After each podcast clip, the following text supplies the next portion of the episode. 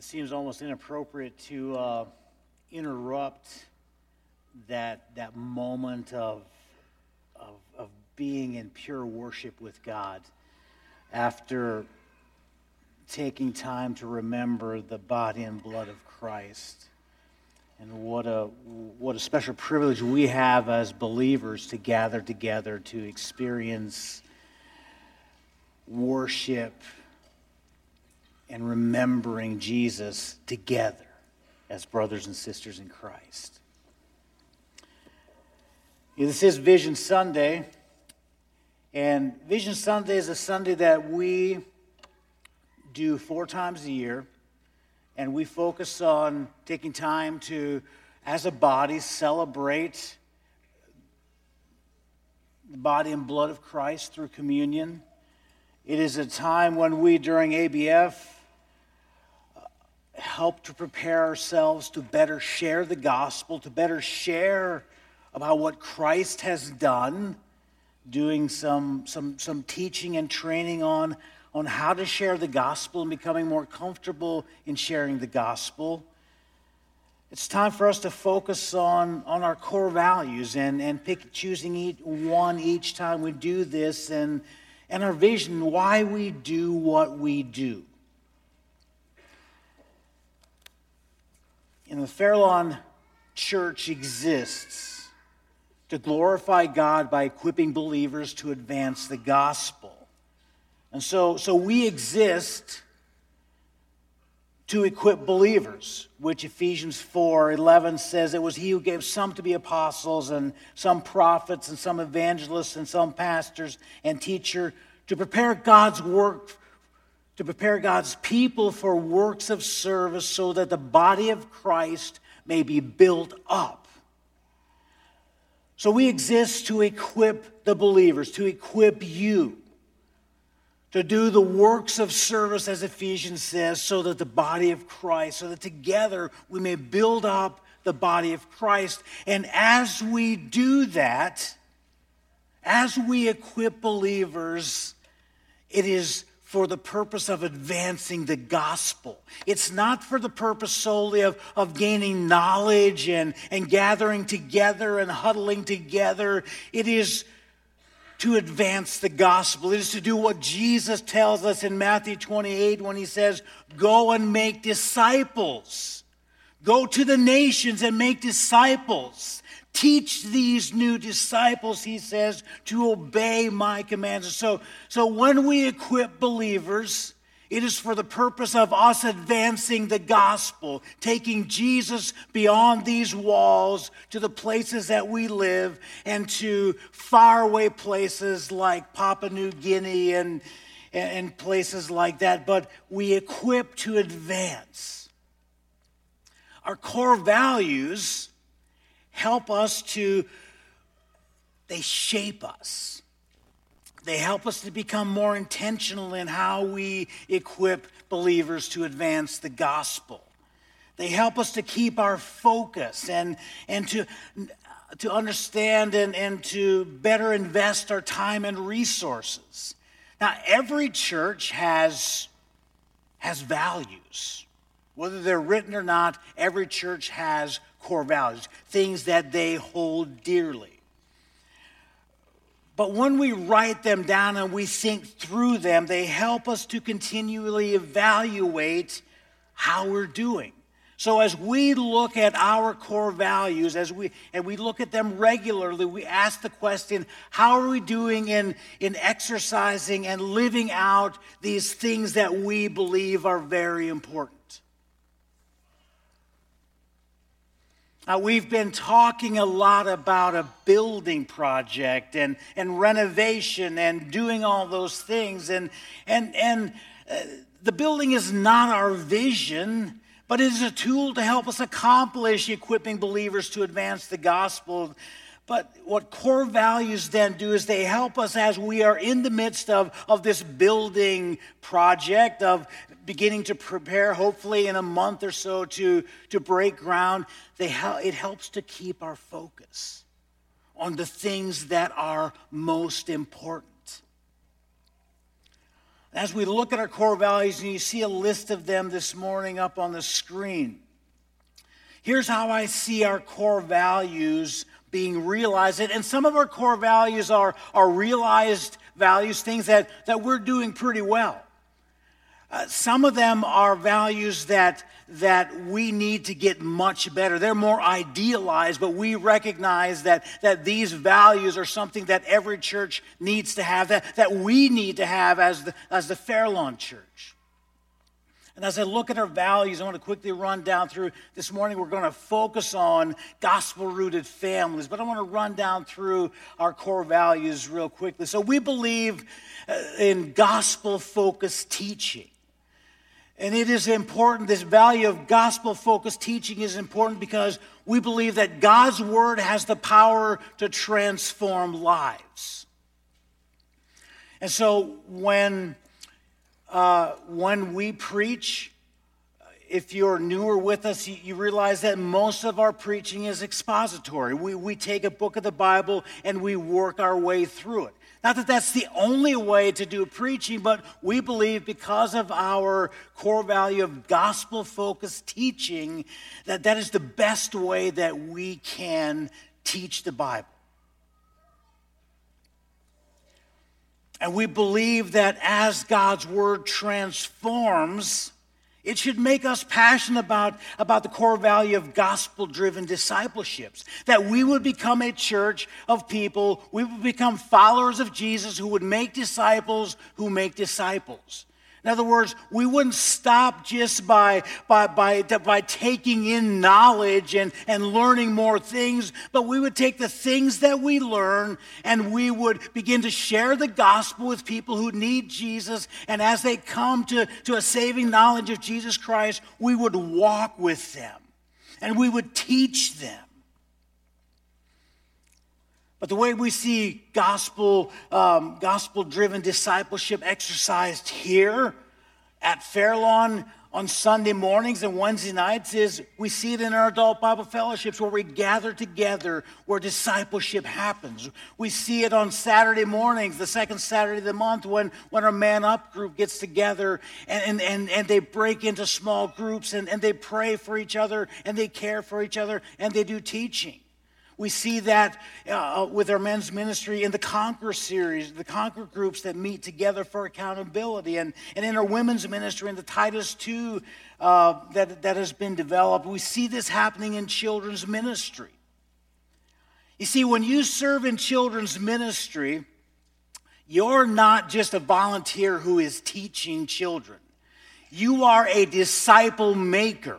You are making disciples of, of young children who will one day grow up to be adult disciples of Jesus.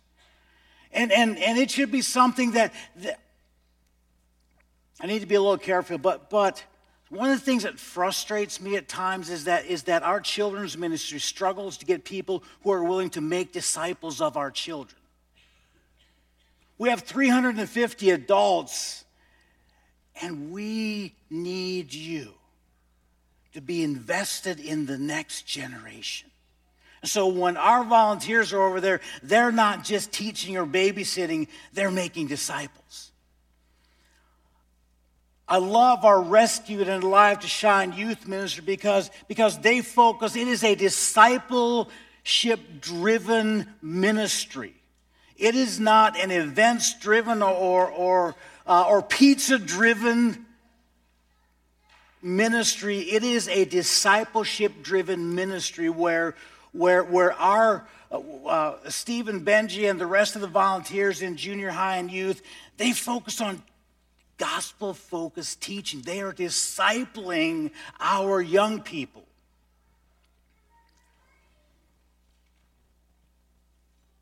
And I believe it is no accident that, that as you look at our young men and women who, who, go through our children's ministry and our junior high and, and youth ministry, that so many of them end up doing discipleship training schools and, and are involved in our Go teams because, what, what discipleship uh, does, what, what, what gospel focused teaching and, and gospel driven discipleship does, it helps us to understand and motivates us to to be engaged in gospel motivated mission. And so, so when we see our young people going out, whether it is globally with, with Reach or YWAM, and we currently have, I think, eight or 10 young people who are in all parts of the world, but we also see our, our young men and women, our young adults being engaged in go teams where they are locally, they are engaging in ministry. And, and I don't believe that is an accident that, that so many of them are engaged in making disciples. And we see gospel motivated mission not just happening here, um, you know, making Jesus famous, not just here, but we see that happening in places like Montana and Papua New Guinea and North Africa and Ecuador and Kenya, where we have long term workers that, that we support. We have a kids club that meets Thursday nights. And last, last Thursday night, we had 73 children that were here, and most of whom aren't churched. It's great to see some of our kids here to be a part of that. So, so we, we have a, a, a whole bunch, probably 50 kids that hear the gospel every Thursday night.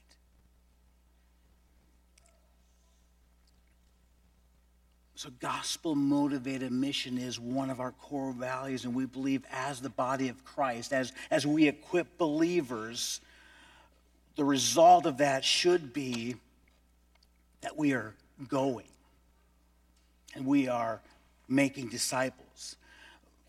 But gospel motivated mission requires gospel fueled prayer if we are going to have impact, and Steve alluded to that this morning, if we're going to have, have lasting, deep impact, this whole idea of prayer, if we believe that every time we pray something changes, then we must be engaged more in prayer. This is one of our, this is, I would call this an idealized value. We recognize that this is really important, but at times we struggle to execute and, and, and to be engaged in prayer. And sometimes when we break up on Sunday morning, and say, hey, let's everybody, let's get together, let's, let's gather in circles to pray. Now, I'll admit, that makes me a little bit uncomfortable.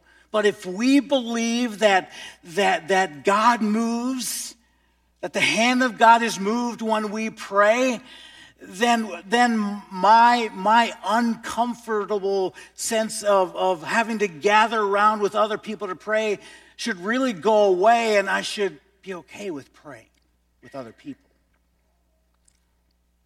We need to get better at this. We need to, we, we need to look for ways. And, and in a personal, you know, for all of us, this is a time for us you know, prayer must be a vital part of my personal time with God.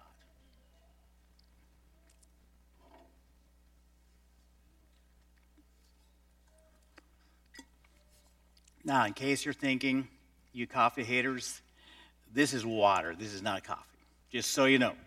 I thought some of you might be a little bit worried that I'm now drinking coffee while I preach. I'm not. Let's move on. You can pray for me. One of our other core values is gospel centered community.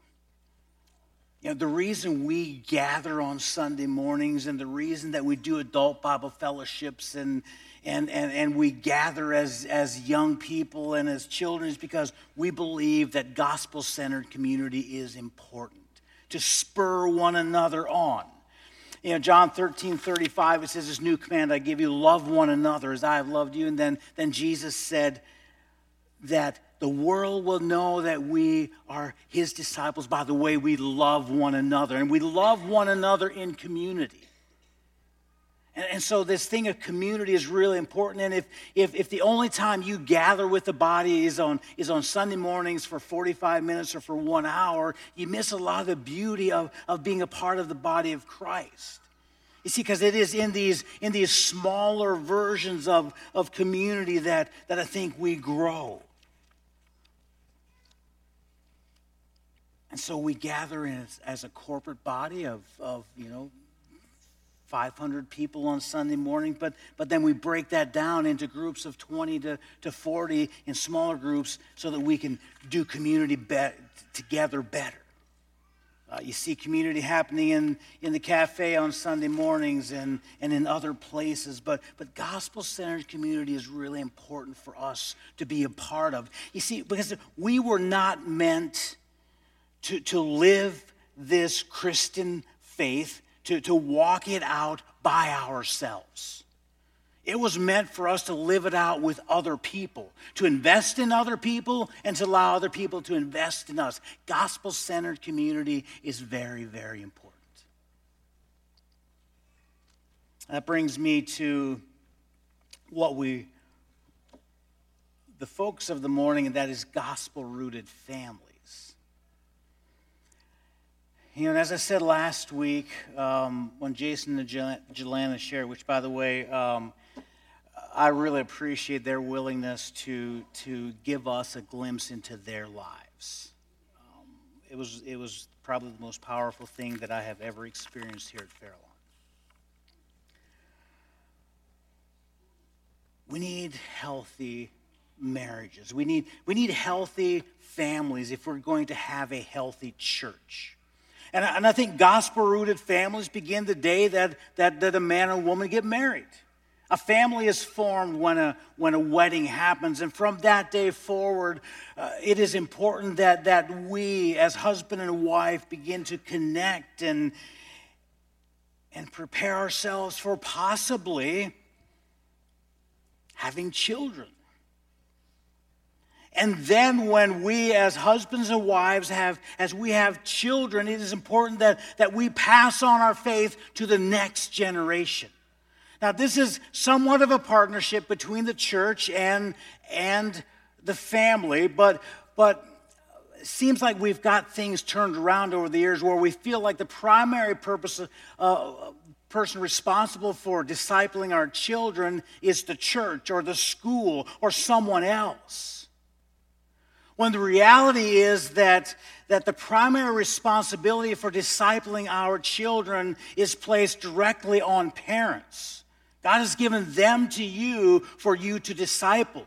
The church is merely uh, someone that comes and we come alongside and we give assistance, we partner with. But, but 80% of discipling your children is, is dependent on you as moms and dads.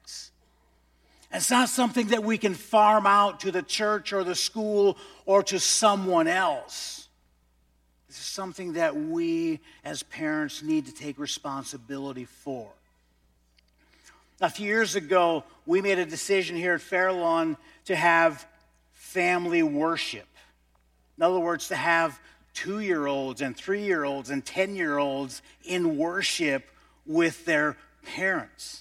Why do we do that? Why, why, do we, why do we make you parents have your kids in here and wrestle with them? Because we believe that family worship, we believe that it is vitally important for your children to see you worshiping. We believe it's vitally important for you as families to, to when you get home on Sunday morning, if you've heard anything after wrestling with your children, that you're able to have conversation with your children. But I want you to know, as a pastor, I love seeing small children in our worship. Actually, I, I, I don't mind, I like hearing children cry. It never bothers me. I always tell people, because they always ask me, does it bother you when children cry? I said, no, crying babies don't bother me, but sleeping men do. there are many churches in this world that would, would give anything to hear a crying baby in worship on Sunday morning. So, moms and dads, don't ever feel bad when your child cries on Sunday morning because it is a sign, it's a sign of life. It's exciting. Now, I was a parent once too, and I know that it's easy for grandpa to say that because you're way more gracious when you're a grandpa than when you're when you're a parent. Trust me, it's okay when your child cries. If they get out of, you know, if they, you know, if they run in the aisle and they get away from you, that's okay. because we believe it is worth a little bit of distraction for families to worship together. But this whole thing of passing our faith on to the next generation, how do we do that? You know, in our, in our extended statement on gospel rooted families, it says, It is our desire that all families be rooted in the gospel. Just as a tree receives its nutrients and the ability to mature through its roots, so too our marriages and relationships with our children must be rooted in the gospel. When you read that, I'm reminded of Psalm chapter 1, where it says, where it says that blessed is the man who does not walk in the counsel of the wicked or stand in the way of sinners or sit in the seat of the mockers, but his delight is in the law of the Lord, and on his law he meditates day and night. And the psalmist says, and, and that man that meditates on God's word day and night, he is like a tree that's planted by streams of water. And that tree that's planted by streams of water, it bears fruit in season and out of season. That is what we as parents have to understand that if we want if we want gospel rooted families, we must be rooted in God's word first of all as individuals. You know, the family today is under incredible attack. You know, John 10 10 says that the thief, that the thief comes to steal, to kill, and to destroy. And, and that is what Satan is up to today. He desires to destroy our families because if he can destroy our families, if he can wreak havoc on our families, then he will wreak havoc on our churches and ultimately on society. And, and that's what we see happening today. We see families being destroyed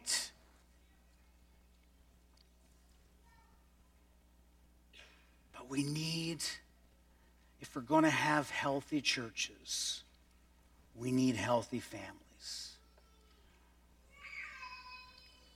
And we need healthy parents who can help their children make healthy choices as they're growing up. If we want to pass our faith on to the next generation, then we have to be intentional about parenting.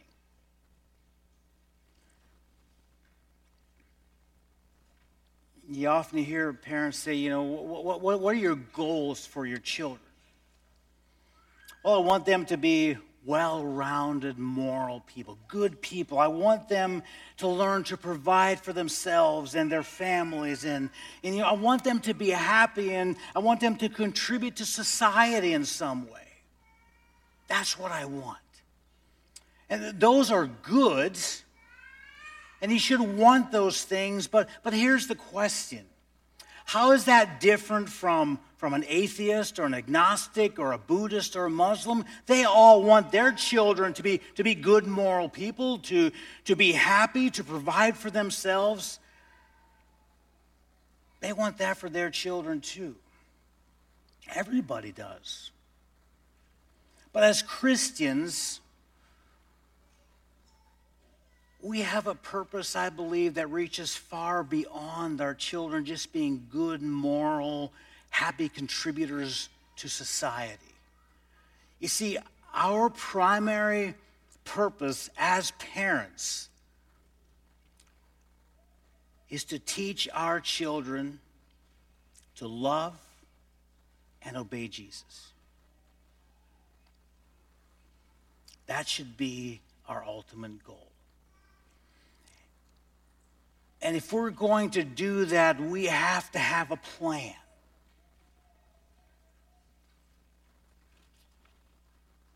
If we want gospel rooted families,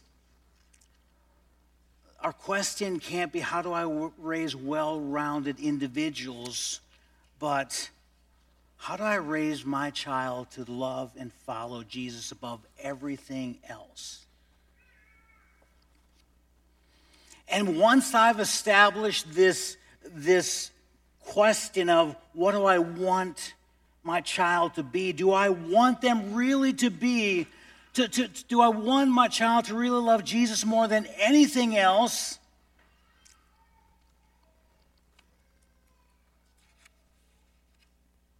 Even if that looks differently than what I expected them to live? What if they go to the mission field because I taught them to love Jesus? What if they go to Kenya or they go to Northern Africa or they go somewhere where I'll never see my grandchildren?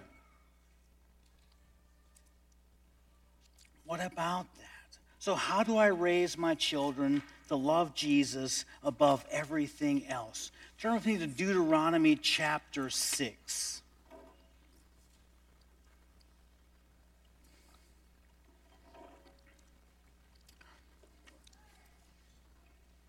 Now, let me set this up for you a little bit. So, so Moses and the children of Israel, they've been preparing themselves to go into the promised land for a long time. And the time has now arrived. And so God gives Moses one last instruction before they cross over into the Jordan because uh, cross over the Jordan into the promised land because God knows that they're going to face a lot of adversity. They're going to face a pagan culture. They're going to face people that, that, that, don't, that don't love the Lord their God with all their heart, soul, and strength. They love other gods, they love other things. And so here's what God tells Moses to tell the people These are the commands, decrees, and laws that the Lord your God directed me to teach you to observe in the land that you are crossing the Jordan to possess so that your children, their children after them, may fear the Lord your God as long as you live by keeping all the decrees and commands that I give you, so that you may enjoy long life. He says, Hear, O Israel, and be careful to obey, so that it may go well with you, and that you may increase greatly in the land flowing with milk and honey, just as the Lord your fa- the God of your fathers has promised. Then he says, Listen, Hear, O Israel. The Lord our God is one. Love the Lord your God with all your heart, with all your soul, and with all your strength. These commands I give you today so, so that they may be upon your hearts. Impress them on your children. Talk about them when you sit at home and when you walk along the way and when you lie down and when you get up. Tie them as symbols on your hands and bind them on your foreheads. Write them on the door frames of your houses and on your gates. In other words, what Moses was saying, what God was telling Moses was look, when you go into the promised land, when you go into that place of godless people, first of all, parents, you have to love me. You have to love God with all your heart, with all your mind, and with all your strength. With all of yourself, you have to love God. So it begins with me as a parent. If I want to raise children that, that love Jesus, it begins with me loving Jesus first. And as I love Jesus with all of myself, he says, I now begin to impress that on them. I impress on them. And he says, Look, when you sit at home and when you walk along the way and when you lie down and when you get up, when you tie, look, and everything that you do, teach your children who Jesus is. Because you see, moms and dads, if you want your children to be followers of Christ, then they must see it at home. They must first see it at home. They have to see evidence of Jesus in your home. So, how do we do that? I think a couple of quick ways, and I'm, I'm running out of time, but, but I think a couple of the ways is, is moms and dads, discuss your faith journey. Tell your children about your faith journey, how you came to Christ. Tell them the before Christ and the coming to Christ and the after Christ and how he's changed you. Tell them your story. Give your kids space to wrestle through the tough questions of their own faith. Our kids have to own their faith. And sometimes as parents, we don't like when our, when our children question or doubt their faith. We have to create an environment where they can ask us tough questions and then be able to answer them together.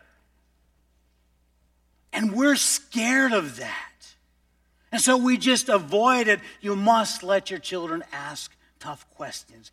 Involve your children in service, serve together. You know, last summer we went to Cleveland and, and several families went to Cleveland and we served together. The Kenya team took some, some um, moms and sons and daughters and, and dads and sons and daughters serving together because when our children see us serving, they recognize that our faith is more than just something we do on Sunday mornings, but it's how we live life. If we want our children to own their faith, they have to see our faith in action. And then we have to prioritize our schedules.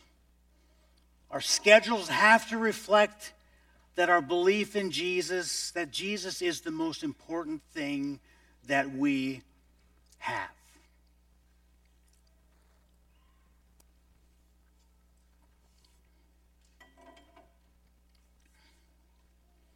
So, as families, sit down and discuss your schedule.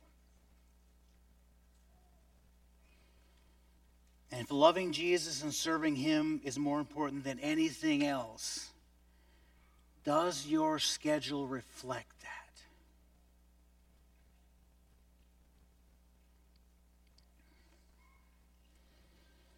You know, years ago, we began to see in the church that the church, that we began to compete with activities outside of church on Wednesday evenings. Today we see Sunday morning activities competing with outside activities. And it's starting younger and younger. To me, that is concerning. But I am not raising your children. And I think what we have to do as parents as you are filling in your weekly schedule, your monthly schedule, is this schedule this month, is this schedule this week, is where we are investing our time and energy in. Setting my child up to love Jesus more or to love other things more.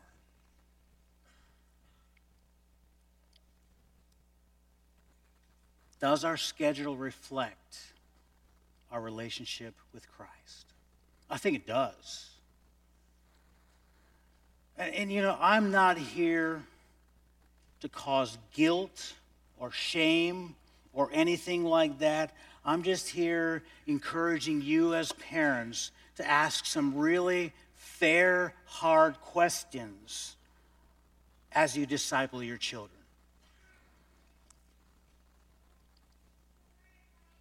Is this strengthening my child's faith? Does their activity enhance or hurt their chances to love and follow Jesus? Does our activity preach the gospel to the people that we are spending time with? For example, if if the world knows that Sunday morning is the most important time for the church to gather together, to worship together, to be taught, discipled, and we show up at events that are outside of church, what is that telling the world about the importance of our faith? And there again, I want to be really careful because, because I love to see kids in extracurricular activities. I especially love sports. I love going and watching basketball and volleyball and baseball. And I think there are some, some really cool things that can happen. I think that, that our, our, our young people do a really good job of, of, of representing Christ well when they go out and they, they serve, they, they, they play sports, they do a great job at that. It's a great opportunity, it's a great platform for them to exercise their faith. But when it becomes priority and it takes precedence over everything else, then we have to start asking ourselves questions. You know, as I was as I was praying this morning, there was a verse that came to mind. And it's Galatians 6 9. And Galatians 6 9 says, Let us not grow weary in doing good, for at just the right time we will reap a harvest of blessing if we don't give up. As parents, we can't give up. We, we are in the battle of our lives and their eternities. But you know, then I, I looked back a couple of verses and got the context of this verse. And here's what it says it says, You will always harvest what you plant. Those who live only to satisfy their sinful nature will, will, will those who only, only live to satisfy their sinful nature will, will harvest decay and death from that sinful nature. But those who, who live to please the Spirit will harvest everlasting life from the Spirit. So let us not grow weary in doing good. The decisions that we make as parents although our children have to choose. They are creatures of free will just like we are. But we have to make decisions that give them the best opportunity to make Jesus the most important thing in their lives. Again, like I said, it begins with our marriages and us having healthy marriages and us doing everything we can to have healthy marriages. Then it is us as moms and dads living out our faith as followers of Jesus Christ. Do my children see me living out my faith? Do they see it as we go throughout the regular rhythms of our days?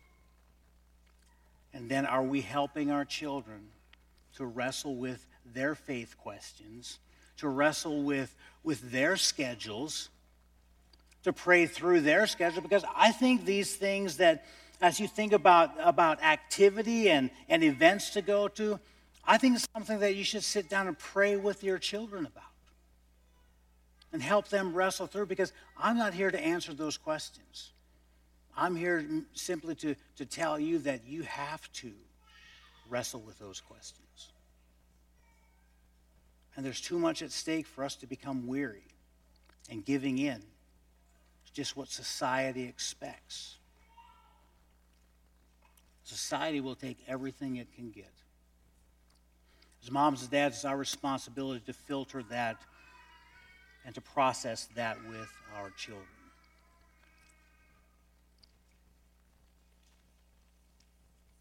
Let's pray.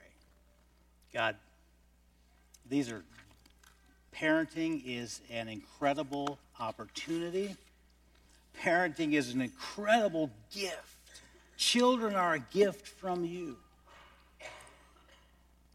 Father, we recognize also that parenting is work. Parenting is scary at times. But I pray, Father, today for our families that are here. Lord, that we would not grow weary in doing good. We would not grow weary in, in making good choices, right choices that sometimes are counterculture. Fill us with your Holy Spirit and give us the wisdom to, to process and to pray with our children um, the opportunities that they have and the platforms that they have. Father, may our families first and foremost be rooted in the gospel and that the gospel would, would, would ultimately drive the decisions that we make. It's in Christ's name that we pray. Amen.